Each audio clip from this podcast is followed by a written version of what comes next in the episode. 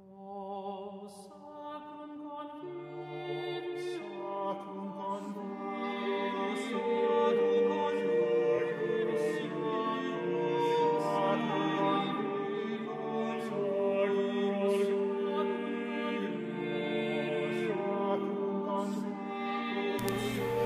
Welcome to the Host Eucharistic and Hipster Talk podcast with your hosts, the Reverend Deacon Maverick and Caleb Millens, where we speak about various issues as it relates to the Christian world from an Anglican Catholic perspective.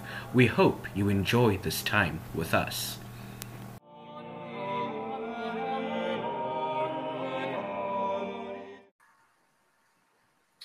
Well, hello everyone, and good morning, good afternoon, good night, wherever you are. This is the host, our talk for Anglo Catholic theology and all things hipster and nerdy. I am your co host, Caleb J. Mullins, and I am here with Maverick! yes, hey, yo, what's up? Well, that sounds Coming. like. Yeah, that was a bit weird. I, I look when when I'm put on the spot like that, it's like, how do I react? Do I act normal?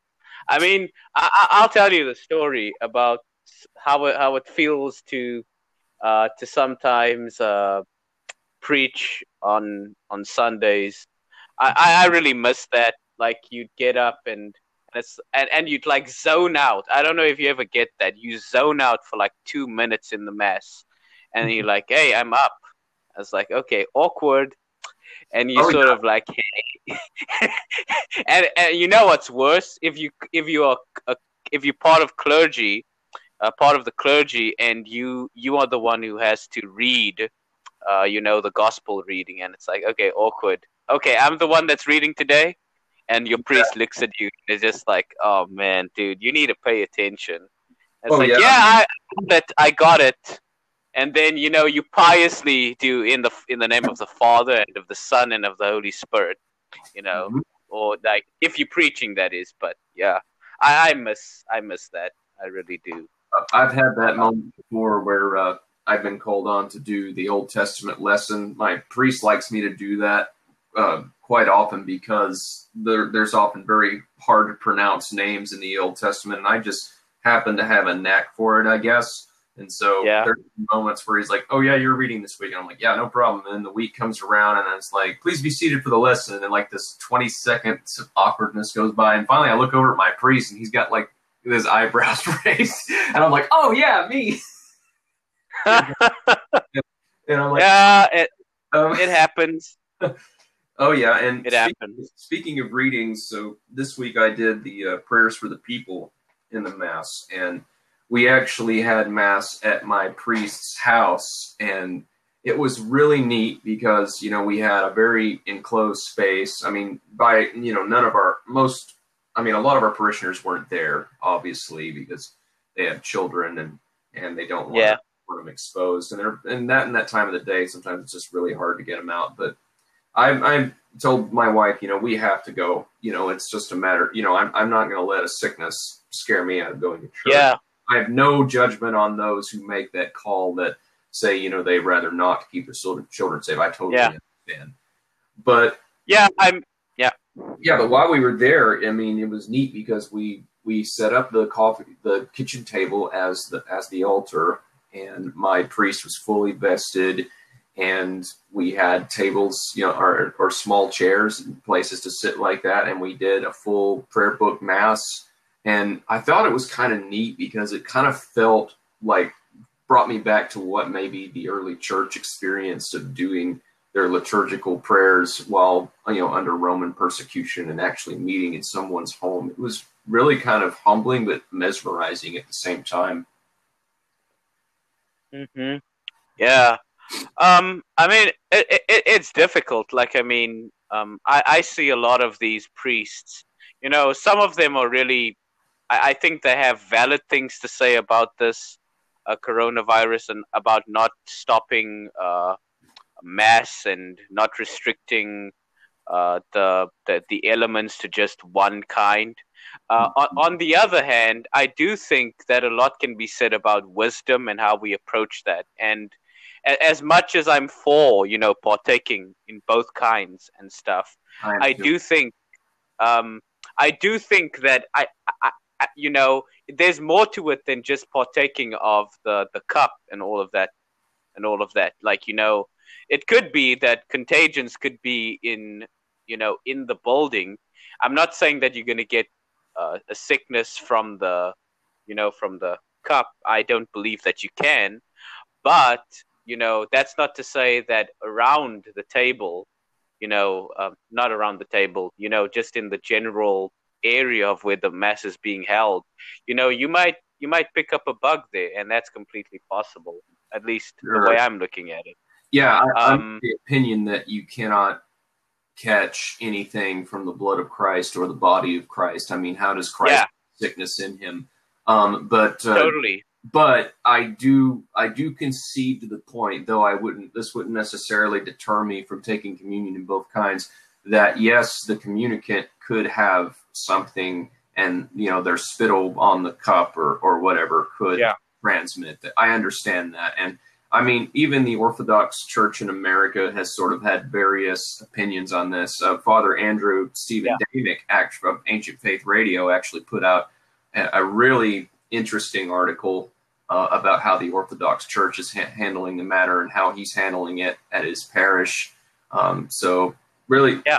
I mean, I, I, you know, I'm not making any judgment on anyone. We took communion in one kind uh, during Mass, and yeah you know, if that's what the bishop wants us to do, that's what we're going to do. You know, I we have of to. course. Bishop, you know. Yeah, um, that that's probably the the most. Uh, I think. Uh, how how can I put this? It, it, it sounds absurd to people in the Protestant movement. Yes. You know, well, why do you why do you care? And I mean, the, I'm just going to mention his name, Les Lanphier, who was uh, actually the guy behind the Calvinist movie and the Spirit in Truth movie. Yeah, yeah. I mean, he made he made this comment on social media that it's just bread and wine, and it's like, yeah, yeah. Um, and and and the funny thing is, you have so many reformed people who actually disagree with him.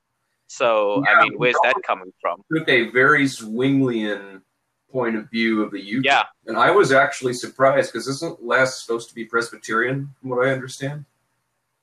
Yeah, he is. That, but to be really... perfectly honest with you, um, the the vast majority of Presbyterians, um, you know, they it, they just end up becoming functionally Zwinglian.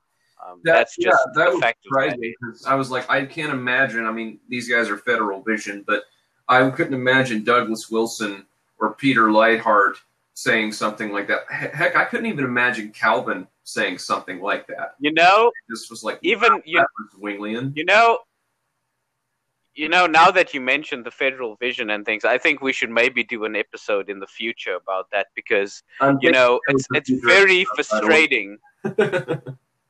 it's it's very frustrating uh, hearing so many of the reformed, you know, the, the, the, truly reformed, you know, the Dutch reformed, the Presbyterians, were all on this war against the federal vision. When in when in actuality, everything the federal vision said um, is within the constraints of sound Catholic and Orthodox teaching. That that's exactly. Um, but then again, yeah, and but but then again, go ahead. Yeah, go ahead. No, you you you can go. Well, um, you know, and not to get on this rabbit trail because I know we have a topic for today, but I am taking notes of all of our future ideas for episodes. Um, but I will say yeah. this about the federal vision. If any curious listeners are curious as to how we would approach that, it's basically this: we hear Dutch Reformed and Presbyterian. We usually don't hear this from Baptists. They kind of stay out of the federal vision thing. Um, at least most of them do. But uh, I hear from Presbyterians and Dutch Reform that federal vision is heresy. I mean, like really hard, like not even somewhat heresy, not even heterodox, but heresy. And then me and a Lutheran will come around and say, well, what do you think of Lutherans and Anglicans? and they say, "Oh, we love Anglicans, we love Lutherans, they're our brothers in Christ." And I said, and then we just shoot back. Federal vision theology is closer to to us than you, you know, and they don't know Yeah. how to take that. And I mean, it's it's kind of funny because Anglicans and Lutherans sort of look at federal vision and say, "Well." The Reformed are actually catching up to correct sacramental theology at the end of the day Yeah. and I don't understand how they make that stance. They could say it's it's heterodox, I think, and say it's not in in congruence with traditional reform, But I mean, but heresy. not not not not not to shoot you down there. Um, I don't think the reformed are in any position. I think you would agree with me. I don't think they're in any position to say anything is heresy. They, they their standards are so convoluted. It's it the you know the confession is our standard, and the confession goes against much of what Catholic Christianity is about. They don't have tradition on their side. They don't have any form of tradition on their side besides heretical traditions that you Right. could say are on their side. But I mean, I just find it arbitrary when they come up. It's their interpretation of scripture that Yeah. basically is the issue. and they may have Um, and so they, on their side, but it's but you know the fathers on many things were not united. They were united on the essentials, you know, such as uh, Yeah. the sacraments and on the uh, and uh, and and those are the things some of the things that uh, the reformed are retaliating against. They're saying this is heresy you know and it's like well baptismal regeneration is not heresy goodbye Augustine, um, goodbye Chrysostom, goodbye Irenaeus of Lyons, Polycarp, etc. and uh, justification by faith and works is not a heterodox thing either Yeah. um at you know this is this is perfectly orthodox but then again we need to understand that they have extremely fundamentalist protestant lens on Yeah, So, I, yeah. I'm going to put another coin in the jar here. Perhaps we need to also have an episode in the future on the Father's holistic, organic view of salvation versus the Protestant and Roman Catholic view of salvation, which is systematic, uh, rational, yeah almost scientific in its approach to to salvation because that's the one thing I think Protestants are often shocked to find out is that their view of salvation is actually closer to Roman Catholics than it is the uh, the uh, self the doctrine of the fathers. But anyway, yeah uh, get on at least categorically yeah yes, well they, they use the same kind of categories and an Um, analogy and- and things like that. Yeah, yeah and and even though i think we would be more on the catholic roman catholic side of it there are some issues that we would have with even them So, yeah. I mean, um, I'd actually say I'm closer to the Eastern view of uh, oh yeah yeah of uh, you know salvation. But anyway, that'll probably be an, another. I got three new episodes but but yeah to work on. But uh, so yeah, introduce our topic for so we have a lot so uh i was i was speaking to caleb and i was like what could we do an episode on and i think something that we could do this on. And i you know ever since i became an anglican catholic people have been asking me what's the big deal with mary? Um, you guys are as devout to mary as maybe you are to jesus. And and that's confusing because you have mention of mary in even the book of common prayer which you know is a product of both catholic and protestant influences in the in the in the Anglican Church. So, what is the big deal with Mary? Um, what would you say, Caleb? When you think about the person of Mary, why is she important to us? I think Mary is important for many reasons for for the Christian. Um, for probably okay, should I start with the most important or should I start with the third most important? But I'll kind of give a threefold answer here. Um, Yeah. I think the most important reason is the fact that Mary, being who she is in relationship to our great God and Savior Jesus Christ, is one of the greatest witnesses about Christ's natures and about um, his divinity and his humanity. Um, I think without her, we have no proof and no witness at, as to Jesus' claims uh, whenever he claims to be both God and man throughout the pages of the New Testament. Um, the other reason I believe she is important is that she is, well, she's a saint, first of all. She's a saint along with the 12 apostles. Amen. fathers, even the Old Testament patriarchs. She is a saint. And I would argue that the, the early church has always viewed her as the greatest saint in many regards. And and people say, well, not much is said about Mary in the New Testament. Well, well, true, but you know, Scripture can say things in very few words, but sometimes those very few words have a lot to unpack. And I think when we actually unpack what Scripture says about Mary, and also read that in light of what the fathers have said about Mary, her importance as a saint and as someone to imitate and emulate is vastly important. And the third reason is I think that Mary offers a humble, godly model of the feminine that God created in humanity. I think that that you know with the waves of of leftist feminism that are coming against the church, that are coming against the culture and undermining traditional male and female roles and sexual roles and things like that. And and how many times has Christianity been ac- accused of being a tyrannical patriarchist religion? I would not deny that Christianity is a is a patriarchal religion, but I would I'm like for goodness sake, traditional Christianity says that Mary's the queen of heaven. you know, it's like Yeah. if if we're a religion that hates that hates women, it's awfully odd that probably the second most important person um, in Christianity, figure wise, uh, next to Jesus Christ, is a woman, Yeah. right? A, a woman named Mary.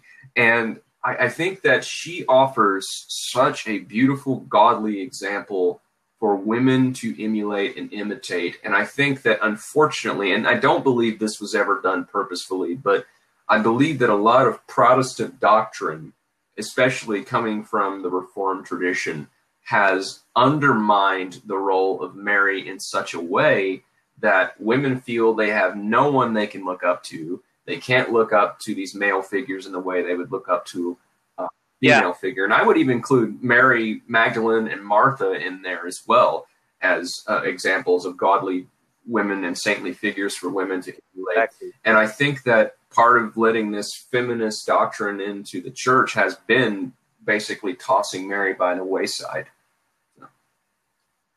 Yeah, and I mean, uh, you know, just uh, uh, trying to tie that to something that I that that, that I was reading uh, in in in the early church, and I mean, we have it quite early that Mary was called the new Eve. Yeah. Um, and. Just as we just as we look up to Christ as the uh, you know as the new Adam or the last Adam who became a life-giving spirit Right. we can look to Mary who is the new Eve and I mean you know we can get into Nestorianism and, and and whatever but the fact of the matter is she is the mother of our God and Savior and so if that is the the truth if that is the truth if it's true that she is the mother of God Mhm. She is the mother of eternal life. She is the mother of wisdom. She is the mother of of love. She is the mother you know Of- all of those things can be said of her. And and if it can be said of her mary is a very very deep and close witness to who jesus is. Yes. um, because she because it is through her that salvation is born and so what most people they, they would find this staggering i mean they would they would find it easy to say salvation c- came through jesus christ Sure. but jesus who himself is salvation came through mary and so it's perfectly orthodox to say through mary Right. has come salvation. Salvation came through Mary. Truth came through Mary. And it is only through her ministry, if I can put it that Mhm. way, that God has entered into this world. And so all of the grace is attached to it. And so we could say that Mary um, plays a role in our salvation, in obviously a qualified sense. We're not going the, the road of Rome to say that she's our co redeemer, but she's the mother of our redeemer. And so it's quite a quite a big deal. Um, and I think that this is a language that may may scare a lot of Protestants as well as uh, as evangelical folks. But you know, the idea that salvation comes through Mary. Um, the, but the, the idea is, is it's we're not saying that you know Mary is the purveyor of salvation, but Mary in a way as a means of bringing salvation into the world, just as the Jews in the ancient uh, you know the ancient times were used to bring Jesus Christ into the world, who is, as you said, salvation. Yeah. And this language is used all throughout the Bible, not just in the Old or New Testament, but both. Um, for example, in 1 Corinthians 9, verse 2, I'm going to read the King James Version because I have to, I'm an Anglican. Uh, St. Paul, to the weak I became as weak that I may that I might gain the weak, that I am made all things to men, and then that I might be all means to save some. So mm-hmm. Paul sees himself um, as an active lowercase savior for his for those whom he ministers to. Um, he sees himself as a vessel of salvation for people, and God works through means. And and again, I think it's because we live in a modernized Western culture that we don't understand that this language is not controversial. And we've been kind of taught that, oh, only Jesus saves, only Jesus saves. Okay, yes, I would agree in principle, but we have to read this through the lens of an ancient person who's speaking Koine Greek, you know, not a not a modern American person says, I don't like the wording of this, you know.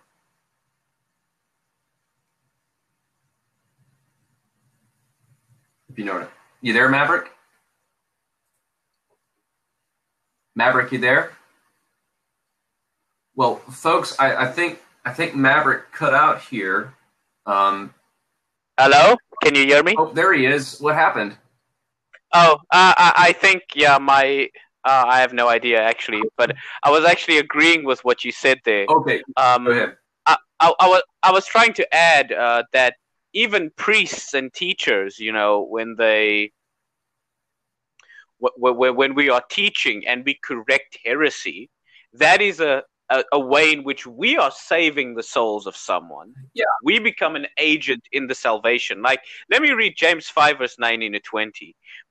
Brethren, if any of you do err from the truth and, and one convert him, let him know that he which converteth the sinner from the error of his way shall save a soul from death and shall hide a multitude of sins. And so here we are, when we correct our brother, if we correct someone who is in heresy, we are set to save their souls.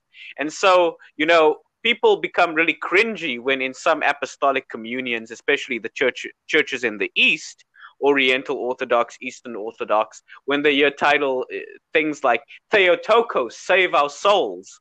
Um, you know, they're not saying that Mary is our only God and Savior. What they're saying is, is that Mary is one of the saints interceding for us mm-hmm. who can save us in the same way that we can save one another when we pray for one another, when we correct one another. And so this is just Christian language. Absolutely. Um, Absolutely. And you know, the the prayers of, of the saints go a long way. They really do. And they actually do matter and they actually do change things. So, you know, I have been saved by the prayers of many. I have no doubt about it. Um, I mean, the prayers of my ancestors, the prayers of my family living now, etc. I have no doubt, you know, contributed to Christ saving me in many ways. Um, so that that type of language doesn't bother me at all. And you know, another thing I think that that we could point out about Mary is that her existence as a saint is one of the greatest guards against Christological heresies. Yes. Would you like to flesh that out? Like, what is a Christological heresy and why is it important, at least for us who are part of the universal church? Why is that important? All right. And I'll try to limit it to some of the most prominent ones. But uh, what's interesting is that sometimes when you do a Christological heresy, you end up with a uh, you end up with a Trinitarian heresy too. But just some of the most prominent ones would be like uh, adoptionism, Nestorianism, Apollinarianism, um, as a Docetism would be another one, uh, Nestorianism, and I would even say to some extent, um, uh, semi-Arian, well, yeah, definitely semi-Arianism. I would think would be another Arianism. I think you could So- count as a Christological heresy as well, not just a Trinitarian one. So just so just to uh, backtrack, a Christological heresy, as as Caleb, is, you know, all of the things that he just mentioned. No. A Christological heresy is a heresy which deals with a false view of who or what Jesus is. Yeah. And so that could be uh, related to the person of Jesus, to the natures of Jesus, or anything of Yeah. that ilk. Yeah. So, so it deals with a false understanding of Jesus. And so, since Jesus did say that eternal life is to know Him and the Father, um, if we have a false understanding of Jesus, we have a false Jesus, and so we have a Jesus who cannot save us. Yeah. And so, would you Oh, would you like to explain to us, uh, you know, some of those heresies, you know, in a nutshell? Sure. What is Nestorianism? I think Nestorianism is probably, you know, something that we should speak about. Absolutely. So Nestorianism, unfortunately, and I know I'm I may make a lot of people angry, but I'm going to go ahead and say it. Nestorianism is actually a heresy that has really never gone away in mostly evangelical circles. And this heresy historically was promoted by a bishop named Nestorius. And Nestorius um, did not want to use the title for Mary, the historic title for Mary, which was Theotokos. Theotokos, Greek, meaning either mother of God or God bearer, can mean both. And he was not comfortable with using that term because he believed that that uh, to call Mary the mother of God meant that somehow Mary created Jesus or Jesus was a created being, etc. So he used the term Christotokos, Christ bearer. Well, the problem with using this this term is that uh, when, when you when you say Mary is not the mother of God, and I've met I've met many of evangelical who have who has gotten very angry when I use the term mother of God, and they'll say she is not the mother of God; she's only the mother of Jesus. And when they come out that strong, I admit this may not be the best tactic, but I'm going to say, but I usually reply something like, "Oh, well, Muslims believe the same thing. Congratulations," you know. and, Yeah, and exactly. and but the problem with this this heresy is that to say Mary is not the mother of God is is not to attack Mary or her status, but to attack Jesus' state status as both God and man, because Jesus one hundred percent God and one hundred percent man. He is both. He has two natures: a human nature and a divine United into one person. Yes. And the thing is, Jesus is has always been the eternal God who acquired a human nature. And some people want to say that Mary is only the mother of Jesus' body. So the problem I have just as Yeah. humanity. Well, the problem is I'm like, well, when did Jesus when when was Jesus only a man? And I'm like, that's a scary thing because here's what happens if you say that that she's only the that Jesus wasn't a wasn't God in the womb, you end up with a modified form of what we call adoptionism, and that is the idea that Jesus was only a man at one point, but then became divine. And I think some people, unfortunately, under the impression that Jesus was just a man or just a baby in the womb, but when he came out, he be, he, he acquired his divine uh, status. But no, Yeah. Jesus has always been divine, even in the womb. His divinity, the the infinite, was contained inside the finite. That's the beautiful thing, and the, the beautiful mystery about it is you have this humble virgin girl who is pregnant with the divine, eternal God who created her, and he he was God the moment the moment those cells began to divide and unite, he has been God. And so we say that that Jesus is or that Mary is the mother of God because we are saying Jesus has always been God from the moment he entered Mary's womb. Simple as Yes. you know. And without that happening, we really don't have an incarnation. And this is something that you see in dynamic monarchianism, Socinianism, and modalism. And dynamic mon- monarchianism is basically the uh, one of the things that Caleb just mentioned is the idea that that Jesus was just a human man in whom the Father was present right. in a special way. And uh, modalism is pretty much the idea, you know, that Jesus, that God took these modes. But what you will find with many modalists is that they actually saying Jesus is only the human nature of God the Father. And so you end up with these similar ideas and also Socinianism, which says that Jesus is just a man in whom God was present in a special way. And so what you end up with is you dividing the two natures of Christ. And so Jesus is only, you know, Jesus is only the human aspect. And so you actually divide the two natures of Christ and it becomes two persons. Um, you have this divine Christ nature, and then you have, you know, this not divine Jesus, and then you, and it's really confusing, and it, it and we know from what the church has declared that this is a heresy, and it, because it's not who Jesus is, it denies who he is. Yes, and another related heresy that I think we need to address here that. Again, unfortunately, many of our friends in the evangelical world believe, and they probably don't even know it, is a heresy called Docetism. And Docetism is a is derived from Gnosticism. And if you don't know what Gnosticism is, Gnosticism is an ancient belief, um, a very mystical belief that basically the world was created by a god called the Demiurge, who was a cruel and evil god, and he entrapped the souls of basically divine beings in bodies of flesh and he makes it impossible to escape those bodies because he makes things like food and and sex uh, pleasurable to do. And so the Gnostics now they've existed for a very long time, and they and Gnostics g- generally adopt the parts of the major religions of whatever area they happen to leave, live in. You see this in ancient Greek religion, you see this in Zoroastrianism, you see this in some some cases of Islam and Judaism, and yes, as well as Christianity. In fact, I would say the, the Gnostics were the first uh, the first heretics that the church really ever had to deal with, because we get references to them in, in the New Testament.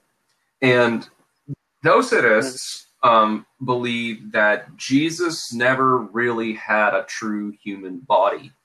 They believe that that what people perceived as a body, what was beaten and crucified and resurrected, actually wasn't a body. It was simply an illusion. And Jesus is nothing but a pure spirit or a yeah. pure divine entity. And unfortunately, this sort of idea that the spirit is good and the body and physical creation is not good has unfortunately sort of been mixed with much of evangelical Christianity and that's simply not true and it's yeah. never been the christian position that that the physical creation isn't good or that somehow to be more like god is to be less human far from it um, jesus and and that, then you had a modified version of docetism in the radical reformers, namely the Anabaptists. Um, Menno Simons, who the founder of the Mennonites, uh, was a big proponent of something called the heavenly flesh doctrine, and he believed that Jesus had a real body, but that it was a body basically created out of thin air by the Holy Spirit. It was related to nothing and no one. So when it came to the part of the creed where it says that Jesus um, is incarnate of the Holy Spirit by the Virgin Mary, right? Um, they leave out the part yeah. that said by the Virgin Mary if they said the creed at all. And the, the, the, there were other uh, prominent Anabaptist leaders, such as John Dirk, who was an English Anabaptist, Melchior Hoffman, who was a German Anabaptist, um, and many others who promoted uh, Casper. I can't remember. I can't ever pronounce his name, but uh, there was a. Let me see if I can find his name real quick. Anabaptist Casper. Um, let's see. you know, in in Dutch Africa, Caspar von Yeah. Was another proponent of this doctrine. And the dangerous thing about this doctrine is that if you have a Jesus who has a real body but is related to nothing and no one, he cannot save you. And here's why. Because because Jesus, first of all, prophecy said whom he would be related to. And we have in both the Gospel of Luke and the Gospel of Matthew the genealogy of Jesus. I mean, if Jesus is related to nothing and no one, there's no need to have those genealogies in there.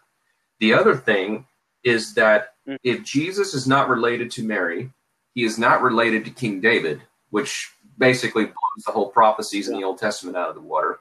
And he's also not related to Abraham, and he's also not related to our great great grandfather Adam. He can save nothing and no one if that is the case. and then and then he's no Adam. Yeah, he either, can't be a second so- Adam if he's not related to Adam at all. Adam, you know, that's the Yeah. thing is that uh, the whole reason Jesus is able to redeem humanity is because he shares humanity's natures. This is why when Jesus was born, for example, he could be killed. Um, you know, Herod sought to kill Jesus. He could be killed because he was subject to the same curse and same dominion of death that we were. And and and he, you know, Yeah. he got hurt, he fell, he hurt himself, he got hungry, he got tired because of this. And the reason Jesus is able to uh, to redeem us is because he shared our nature, and this is why Christians, for the most part of two thousand years, have always buried their dead and never burned their dead. The ancient Greeks and the pagan cultures around them often burned their dead because of what they believed about the body. They believed that when you died, your body, your spirit was set free from the prison of flesh that it had been in. So therefore, you burn the body so to symbolize the spirit leaving this cage, right? And well, Christians, when people died, they buried them because they believed, just as the Jews did, that someday there would be a reckoning and God would resurrect the dead. This was this was a declaration Yeah. the, of the resurrection of the dead, and it puzzled pagans that that Christians and Jews would do this. So this is why Christians have been very reverent when handling the bodies of, of people who have died. And one prominent example in history is of Polycarp. Polycarp was stabbed in the heart, and then his remains were burned in the Colosseum. And Christians, his disciples, came back in the night and took his bones out of the ash pile to have them buried reverently. So we have to have a Jesus who shares our humanity. It's, there's just too much at stake for him not to be human. So I mean, uh, we we we've spent a lot of time on you know why Jesus, why Mary is the mother of God, and we do confess that you know she's the Theotokos. Um, something that I think we should try to get into uh, would be Mary as the Ark of the New Covenant, uh, Mary as the Ever Virgin. I think I think those things would probably be um, be important to discuss. So I have a few quotes here that I'm going to read then maybe you can throw in some of your own thoughts. Um, but but this really th- this really stuck with me. Second Samuel six nine, and David and David was afraid of the Lord that day and said, "How shall the ark of the Lord come to me?" That this parallels uh, Luke one uh, forty three uh, and forty three. And whence whence is it to me that the mother of my Lord should come to me? That was Elizabeth to Mary. Uh, who also says in the previous verse, she spake with a loud voice and said, Blessed art thou among women, and blessed is the fruit of thy womb, which is Jesus. And Jesus, uh, um, Jesus' mother, uh, Mary, ident- sa- she says, For he has regarded the low estate of his handmaiden, for behold, from henceforth all generations shall call me blessed. That's uh, Luke 1 uh, 48. So it seems like Mary is identifying herself as, you know, as a blessed person and that she will be recognized as being blessed throughout all generations. So we are in a generation right now that acknowledges the fact that she is blessed among women. And that's why we say things like that, you know, Holy Mary, Mother of God, pray for us sinners now and at the hour of our death. Um, yeah, and, and that the fact that she was an ever virgin, which which seems to be controversial to a lot of Christians because they they object to the fact, you know, you know, she had, you know, Mary had other children mm-hmm. beside Jesus. You know, this is all Roman Catholic conspiracy. The funny thing, though, is not only Roman Catholics believe yeah. this about Mary. Eastern Orthodox. Um, it seems. Yes. We do, and we we not either of the two. So, uh, so I just want to read this, and it seems like quite early in the history of uh, of Christian theology, Christian history. Uh, Mary was identified as the ever virgin, and this comes from 360 AD from Athanasius. Let those, therefore, who deny that the Son is by nature from the Father and proper to his essence, deny also that he took true human flesh from the ever Virgin Mary. We believe in one God, the Father Almighty, maker of all things, both visible and invisible, and in one Lord Jesus Christ, the Son of God, who for us men and for our salvation came down and took flesh. That is, was born perfectly of the Holy Ever Virgin Mary by the Holy Spirit. That's the man well anchored. Uh, that and that is also from Athanasius. I think that's from Athanasius. Yeah, and, and that's from uh, AD Folks, 374. Athanasius, uh, and, who defended the Trinity from the Arians. This is the same Athanasius who wrote the Athanasian Creed that even those in the Reformed community say is perfectly orthodox. And this is a this is something from uh, Leporius, and that that's dated to 426 AD.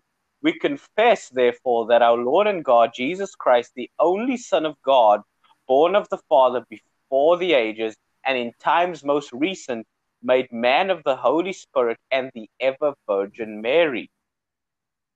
How about Justin Martyr? And this and this dates to AD 155. Yeah. Justin Martyr 155 AD. Would you mind telling us who he is, this kind is, of roughly? Do you want to, um, yes. J- Justin Martyr? Uh, so so uh, so I'll read this first, and then I'll do that. Um, so yeah, I, I so uh, Jesus became man by the Virgin, so that the course which was taken by disobedience in the beginning through the agency of the serpent may, might also be the very cause by which it would be put down. Eve, a virgin and undefiled, conceived the word of the serpent and bore disobedience and death. But the Virgin Mary received faith and joy when the angel Gabriel announced to her the glad tidings that the Spirit of the Lord would come upon her and the power of the Most High would overshadow her, for which reason the Holy One being born of her is the Son of God. She replied, Be it done unto me according to your word. But he identifies her as the mm-hmm. Virgin, mm-hmm. the Virgin. Uh, you know, and, and what he what he's saying here is, you know, he's identifying her as one who received faith and joy and the glad tidings of the Spirit of the Lord, and that the power of the Most High would overshadow her. And, you know, that, that that's Justin Martyr. So we, we can get back to Justin uh, Martyr, but I just want to read one more from Irenaeus uh, because I know I'm going to forget to. Uh, so uh, Irenaeus, and this is dated 189 AD, Consequently, then, Mary the Virgin is found to be obedient, saying, Behold, O Lord, your handmaiden. Be, be it done to me according to your word. Eve, however, was disobedient. When yet a virgin, she did not obey, just as she, was then still a virgin, although she had Adam for a husband. For in paradise they were both naked, but they were not ashamed, for having created only a short time, they had no understanding of the procreation of children and it was necessary that they first come to maturity before the beginning to multiply. Having become obedient was made the cause of death for herself and for the whole human race. So also Mary, betrothed to a man, but nevertheless still a virgin, being obedient, was made the cause of salvation for herself and for the whole human race. Thus, the knot of Eve's disobedience was loosed by the obedience of Mary. What the Virgin Eve had found in her unbelief, the Virgin Mary loosed through faith. So it seems like quite early uh, we have, you know, attestation to Mary as, you know, playing a role in salvation, um, being identified as the Virgin, the ever Virgin, um, in 155 and uh, 189. Yeah. And yeah, so and for our Protestant uh, friends yeah. who I have a quote here as well, um, who may may find this very strange. Uh, there is um, there for those of you who are in the in those traditions. I know that Saint Augustine is considered kind of the Catholic, kind of the church father that Reformed and Protestant folks look up to. Um, while unfortunately some of the other ones are a bit neglected. Um, here is St. Augustine's own words on Mary being a perpetual virgin. Quote, because she had made a vow of virginity, and her husband did not have to be the thief of her modesty instead of its guardian, and yet her husband was not its guardian, since it was God who guarded it. Her husband was only the witness of her virginal chastity, so that her pregnancy would not be considered the result of adultery. When the angel brought her the news, he said, How can this be, since I do not know a man? Had she intended to know a man, she would not have been amazed. Her amazement is the sign of a vow. And, mm-hmm. you know, and again, I think I said this a couple of shows back, but this doctrine of the ever virginity of Mary was not controversial, even among most of the most prominent reformers. I mean, Martin Luther certainly confessed that Mary was ever virgin. I believe even some of the Lutheran uh, catechisms and confessions actually say she is ever virgin or refer to her as ever virgin. Um, John Calvin, at the very least, was very reluctant to say that she was not a virgin. Like, you there, Maverick? Yeah, yeah, yeah. We we got cut off for some reason. I have no idea why. Uh, but you can continue speaking. Uh, where yeah, did we I, get off? Do you yeah. remember? Do you remember what the last thing I said was before we got cut off? you, you you were reading a quote. Um, From Saint yeah, Augustine. and we yeah, yeah, yeah, yeah. Okay. Um, so anyway, I'll read that quote one more time. This is Saint Augustine defending the vir- virginity, ever virginity of Mary. He says, quote, because she made a vow of virginity and her husband did not have to be the thief of her modesty instead of its guardian, and yet her husband was not its guardian since it was God who guarded it. Her husband was only the witness of her virginal chastity, so that her pregnancy would not be considered the result of adultery. When the angel brought her the news, she said, How can this be, since I did not I do not know a man? Had she intended to know a man, she would have been amazed. Her amazement is a sign of the vow. So even St. Augustine, Mary was ever virgin. The other thing is I wanted to point out to our listeners is that this doctrine isn't, it doesn't some people say this has no basis in scripture whatsoever. On the contrary, it does. Um, those who point out, for example, that, oh, well, Mary said to have other children, well, we could get into the semantics of the Greek and what the term brothers actually confers later on, but it does not always mean your biological mothers and fathers, others, other children.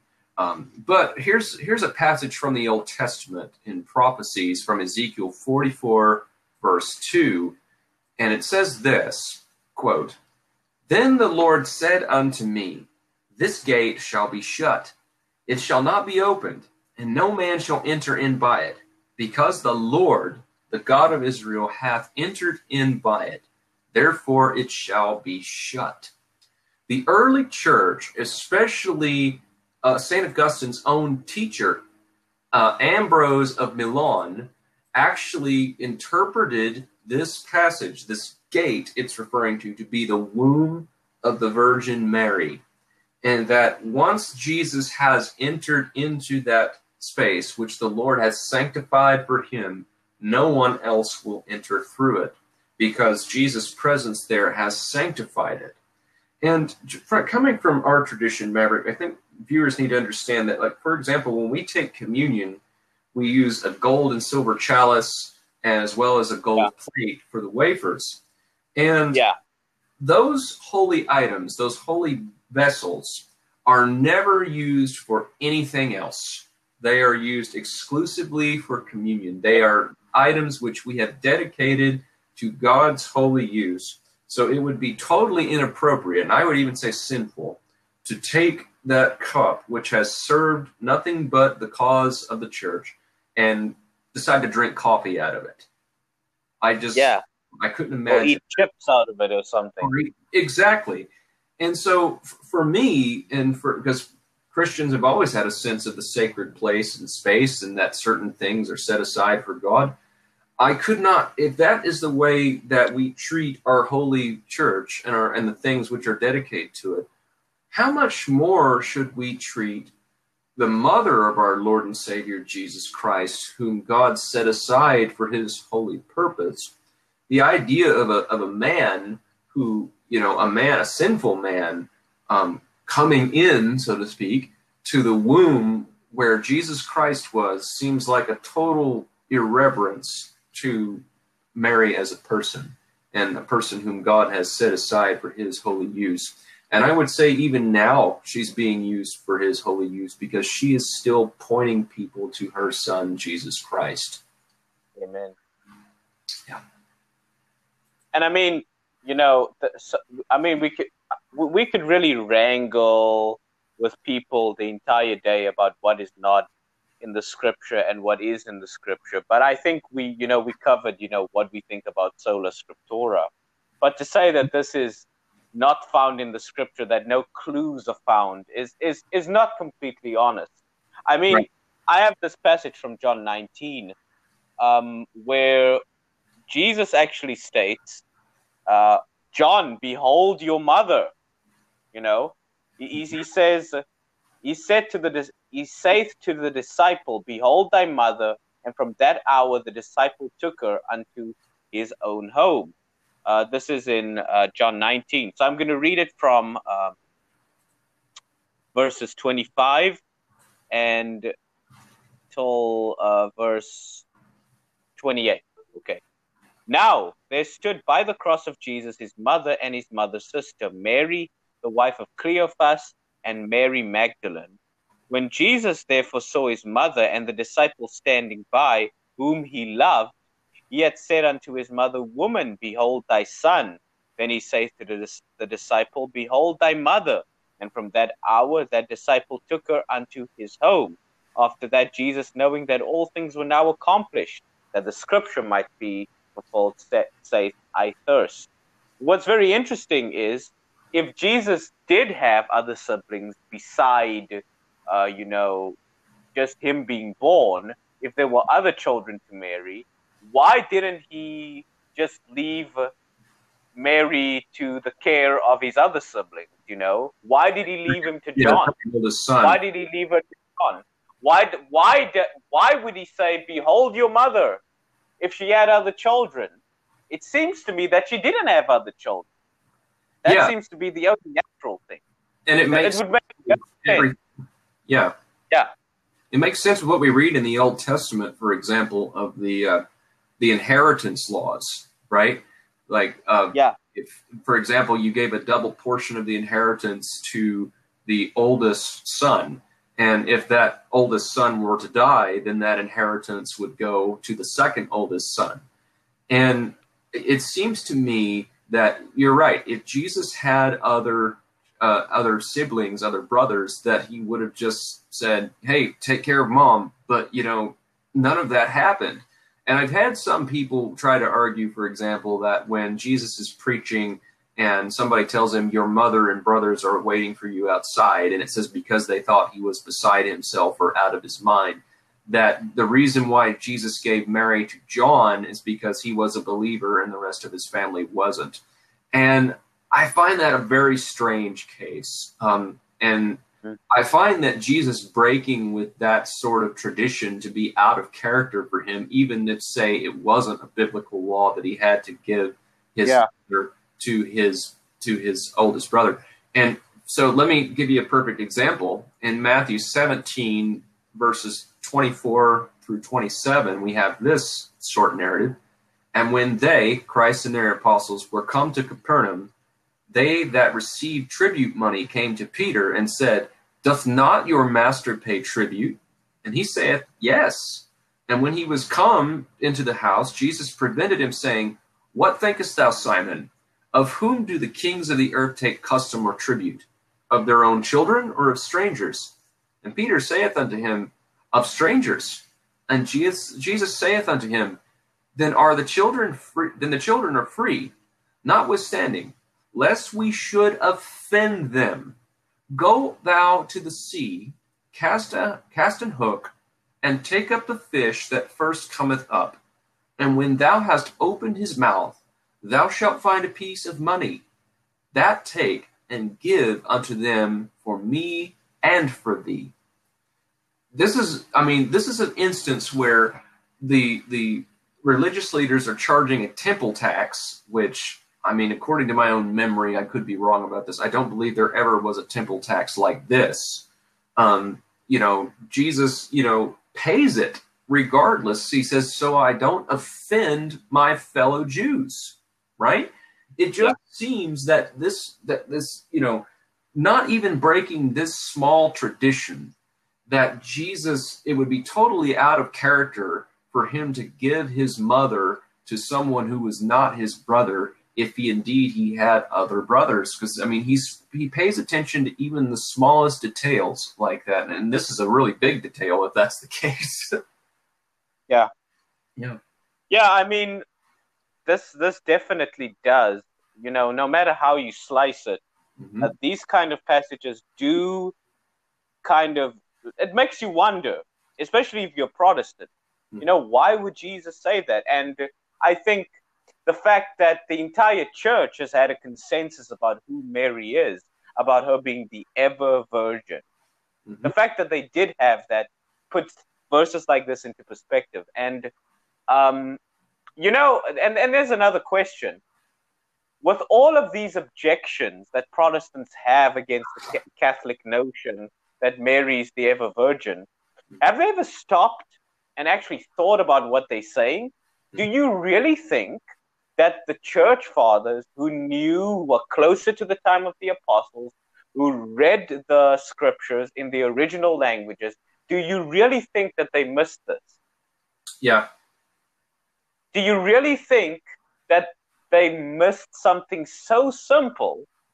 Because the objections that Protestants, uh, you know, bring in uh, against the ever virginity of Mary is quite you know, it's quite simple objections. Yeah. And if they were true, and if they held water, you would have expected the church fathers to catch up on this. But instead, up until the, the 15th, 16th, 16th century, you have the entire church saying she's the ever virgin. Mm-hmm. And do they? I, I mean, it, oh, go ahead. Oh no, no. I mean, and do you, people you, not think that there was there was no objection during the time of the church fathers to the ever virginity of Mary? There certainly was. Certainly was. Um, I'm trying to remember what was the name of the bishop that actually tried to say that Mary was not ever virgin. Goodness gracious, what was his name? Uh, you know, I actually read his name earlier on. Yeah, I, I bishop who denied ever virginity. Yeah. Yeah, I didn't actually think that mentioned his name. Uh, I gotta look it up as well. We're looking right now if you can hear us typing in the background. Yeah, it, are, are, you speaking about the uh, old church father or a recent denier of the perpetual virginity? I'm, I'm not a sure. fellow who lived in the uh, lived in the uh, uh time of of uh, the church fathers. Was it was it Bonosus of Sard- Sardicia? I believe it was. Yes. Um, Bonosus of Sardicia in the latter part of the fourth century, who taught against the doctrine of the pre- of the perpetual virginity of Mary. Yep. Okay. This person would have lived during Augustine's time period. And and Augustine wouldn't have stood with him on that to be oh absolutely blatantly honest. Absolutely. There's no way. No way. Yeah. But what this goes to show is um, the idea that Mary is the ever virgin, the idea that she is the Theotokos, mm-hmm. the idea that she is the Ark of the New Covenant is something rooted in Scripture and the holy tradition of the Church. And just to add some more fire, um, you know, I because we did try to, we we we did make a promise that this wouldn't be over an hour, but the idea that Mary is the Queen of Heaven, yes, uh, is also uh, that is actually something that we can defend from the Bible. Mhm. Now, some now some people might be listening to this saying, "Hey, are you serious? Are, are they going?" You know, are they going down that road? And and I want to say yes, we are going down that road because the early church went down that road. Yeah. And I'm not going to deny the the status of Mary just because it's uncomfortable Mhm. for you know my Western Protestant influenced mind to comprehend. right. Um, And there, and so I mean, yeah, well, I was going to say that that uh, the imagery of her being Queen of Heaven comes straight from the Old Testament. Mm-hmm. And- yeah, it does. Yeah, because just to give you a really quick example, like David, you know, had multiple wives, and David was was the king of Israel. So the question is, who was the queen of Israel? Well, in in ancient times, especially in, in societies that that had polygamous marriages, and kings were certainly notorious for this. You, if you had multiple wives, who's the queen? You can't have dozens of queens, right? So in ancient Yeah, Israel, the king's mother was considered the queen. Yes. Yeah, for Solomon, that would have been Bathsheba. hmm Yeah. And I mean, you do have Old Testament allusions to, you know, in messianic psalms like uh, Psalm 45. Now, I, I must admit that Psalm 45 is debated Mhm. amongst Old Testament scholars as to whether or not this is a messianic psalm. Mhm. But in uh, Psalm 45 6, Your throne, O God, uh, will last forever and forever, is actually quoted about Jesus in Hebrews uh, 1, Hebrews 1, verse 8. And in that same psalm, Psalm 45, verse 9, it says, At your right hand stands the queen in gold from Ophir. Mhm. So, who is this queen? I do believe that we have warrant to say that it, at least prophetically, or in a in some form, is identifying the status of Our Lady. Mhm. Um, and um, you know, you have the, the, the Bible that is speaking about various things that uh, the the queen in Old Testament mindset and I- ideology. I mean, in the Jewish culture that we just spoke about, a Davidic king would have been the mother because obviously someone's wife couldn't fulfill that role. Yeah, which And uh, yeah, and yeah, and the king's mother would be a member of the royal court. Yeah. She wore crown. She, she sat on a uh, sat on a throne. I mean, I think my Korean, uh, you know, I'm studying Korean, and the the s and the sh is sometimes very very confusing. So I almost said she, no worries. not sat on sat on the throne and shared in the king's reign. That's Second Kings 24, 12 Right. and 15, and Jeremiah 13, verse 18 to 20. Uh, she also acted as a counselor to a son, and you can see that in Proverbs 31, an advocate of the people, and an en- intercessor for the citizens of the kingdom. Mm. First Kings 2, 17 to 20. So it makes a lot of sense to say, Holy Mary, Mother of God, pray for us sinners now and at the hour of our death. When we say that, we are not saying that she is a co-redeemer with Christ or even a co co-mediator with Christ. What we are saying is is that she occupies a very high status among the saints as an intercessor, um, and she, um, you know, she has a preeminence, Hmm. and so because of this Davidic culture, you know, uh, Jewish Davidic idea and understanding, we hail her as the Queen of Heaven because she's the mother of God. She's the mother of our Lord and Savior. And so, since Jesus is the Davidic king spoken of in Psalm 45, your throne, O God, we, we, we afford these titles because it is, it is based in scriptural background, in, in Jewish scriptural background.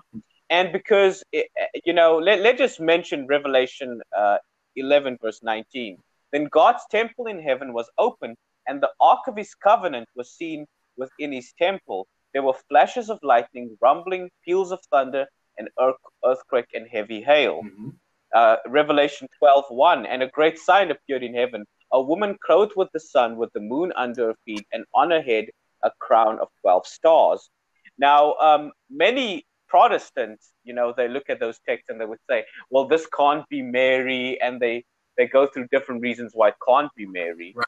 Now, I'm inclined to say, yeah, we could interpret this as being the church. But then again, Mary is also part of the church.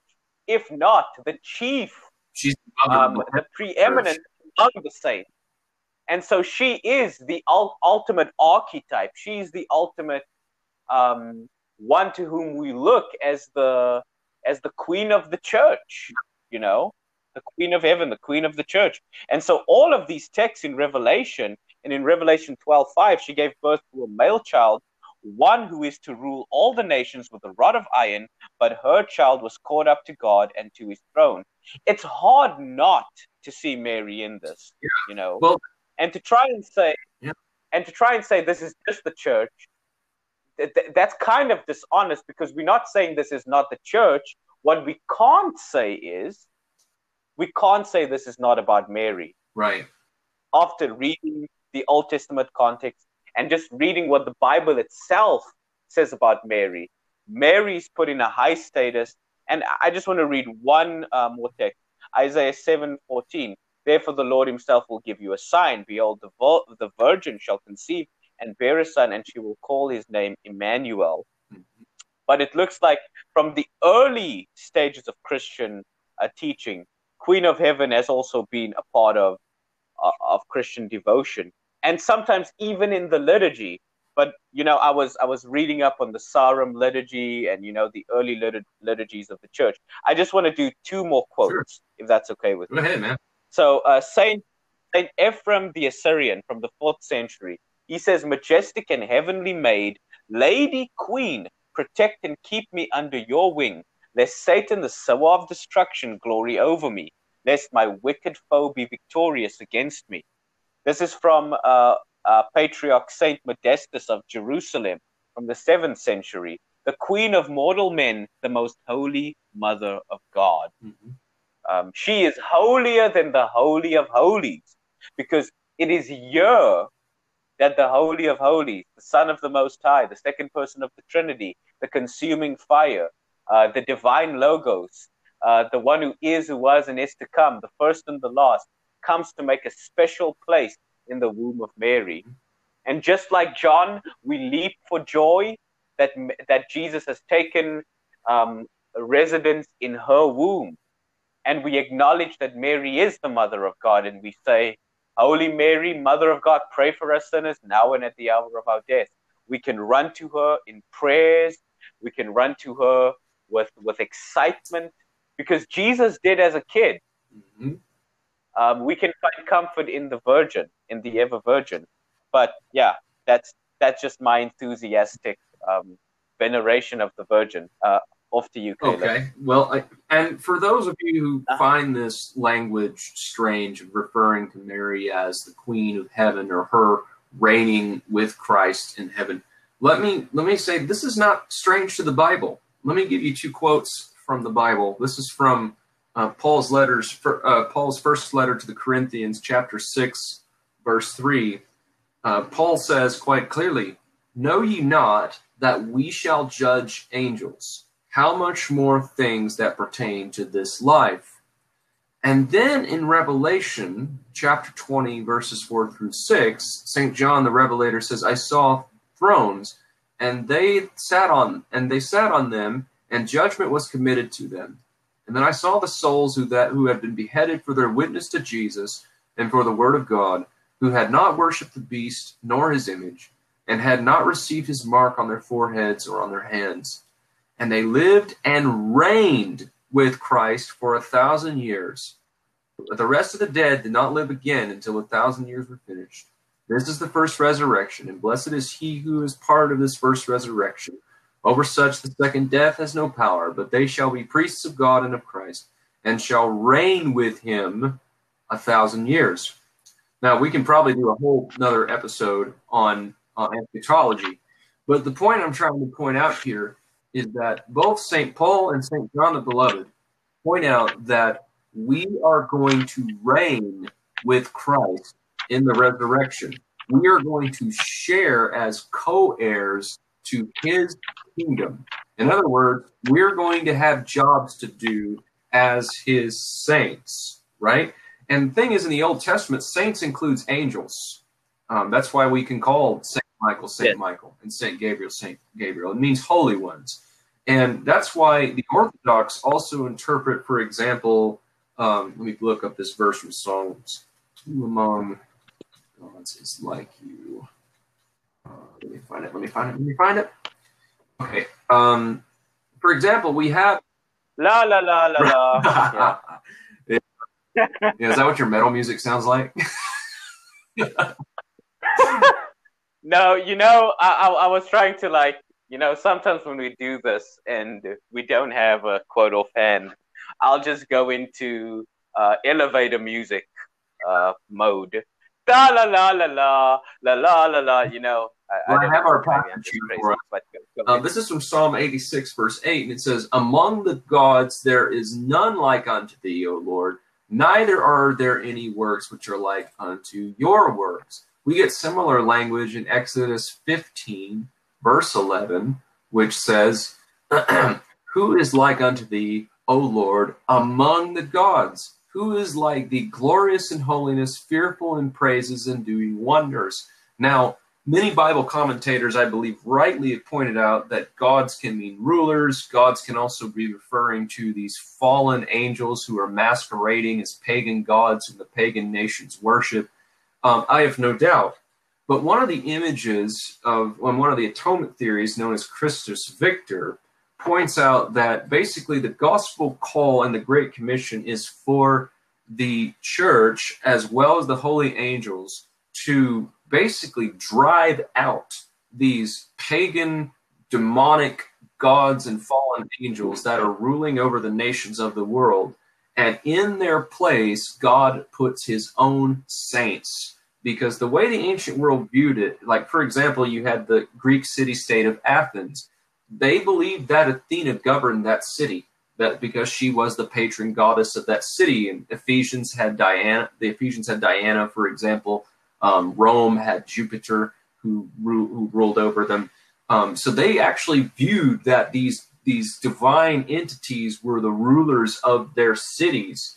And so the image we get in the Great Commission, as well as in the rest of the New Testament and Old Testament, is the idea of God um, being the strong man who robs and plunders this other strong man's house and gives the plunder to his own children. In other words, he is taking out these demonic forces and putting us in their place. That's why we have certain countries, like, for example, Scotland, who's dedicated to St. Andrew. It's an image of the saints conquering these pagan powers and being set up as governors of Christ's kingdom. And so, this idea that we will reign with Christ and that we will have jobs, and probably some of us will have better jobs than others, I would imagine, is not a foreign idea to Jewish thought at all, and or to Christian early Christian thought at all. And the other thing I would I would even be so comfortable as to call Mary my adopted mother because I am actually an adoptee and I, I understand adoption way better than most people would. And I understand about being taken from a family that was once your family and being given to another. Um, I love my biological family, so if you ever hear this, that is not in any way. It's I love you to death, seriously. But I understand the idea of being taken out of one family and placed into another. And you know, Jesus Christ is my God, my Savior, but also my older brother. And by that, by being yeah. adopted into his family as the older brother, Mary is by adoption my adopted mother. And I'm. I, I even think we can uh, we can even go a bit higher than that because as we are being made into the nature of Christ, we could say she is our mother. Absolutely. As we are being united Absolutely. So yeah, I, I so I think that's a special place that Mary occupies in in the church as the mother of the church. Right. And I think um, the other thing is we're in a post monarchical yeah. society. We're not used to seeing kings and people with absolute authority and things like that. And you know that's not a norm for us. And we also live in this this Yeah. post-Protestant work ethic um, in America. For example, the uh, term "no king but Christ" is real popular amongst some Protestant circles. Well, I'm sorry, but that's not what the ancient writers would have thought. They would have understood there are things such as kings and authorities and things like that. And Christ has made us kings under him, you know, and I, I think that to say that to say that he hasn't made Mary a queen under him is to really undermine a, a really important part of the gospel. So hmm So I mean, uh, I think we've we, we, we can start probably closing down because this could go on for for ages. But there is a prayer that I'd like to share with you all. one offer well Um, done. uh, an invocation to to Mary, which I actually found in uh, the uh, in a book of prayers, a selection for Orthodox Christians. Um, yeah, I actually found this online, so I'd like to share that with you all. Um, so here goes. All Holy Lady Theotokos, the light of my darkened soul, my hope, protection, refuge, consolation, and joy.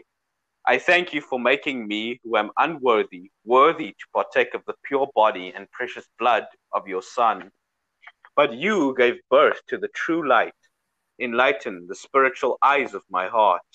You conceived the source of immortality. Give life to me, who am dead through sin.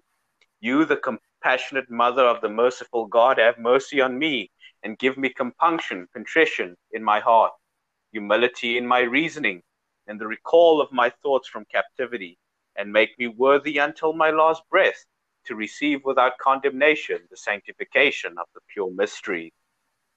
For the healing of both soul and body, and grant me tears of repentance and confession, so that I may praise and glorify you all the days of my life. For you are blessed and glorified forever. Amen. Amen. And I have a And then another, yeah, sure. oh, you can go ahead and finish your prayer. I'll I'll do mine last. Um, this is a prayer that I've always liked. It's actually rooted, but uh, in uh, Orthodox prayer, I always hear, O Comforter, the Spirit of truth, who art everywhere present, who fillest all things, treasury of good gifts and giver of life, come and abide in us and cleanse us from every stain, O gracious one. That's it. And I know we've been talking about Mary for most of this podcast, but today is actually the feast day of mine and my family's patron saint, Saint Patrick. Um, and uh, I I've always had a special devotion to Saint Patrick, even when I was more Reformed Protestant. And my mother also still has uh, quite quite a, a love for Patrick. And I, I would love to offer this prayer on this feast day of St. Patrick.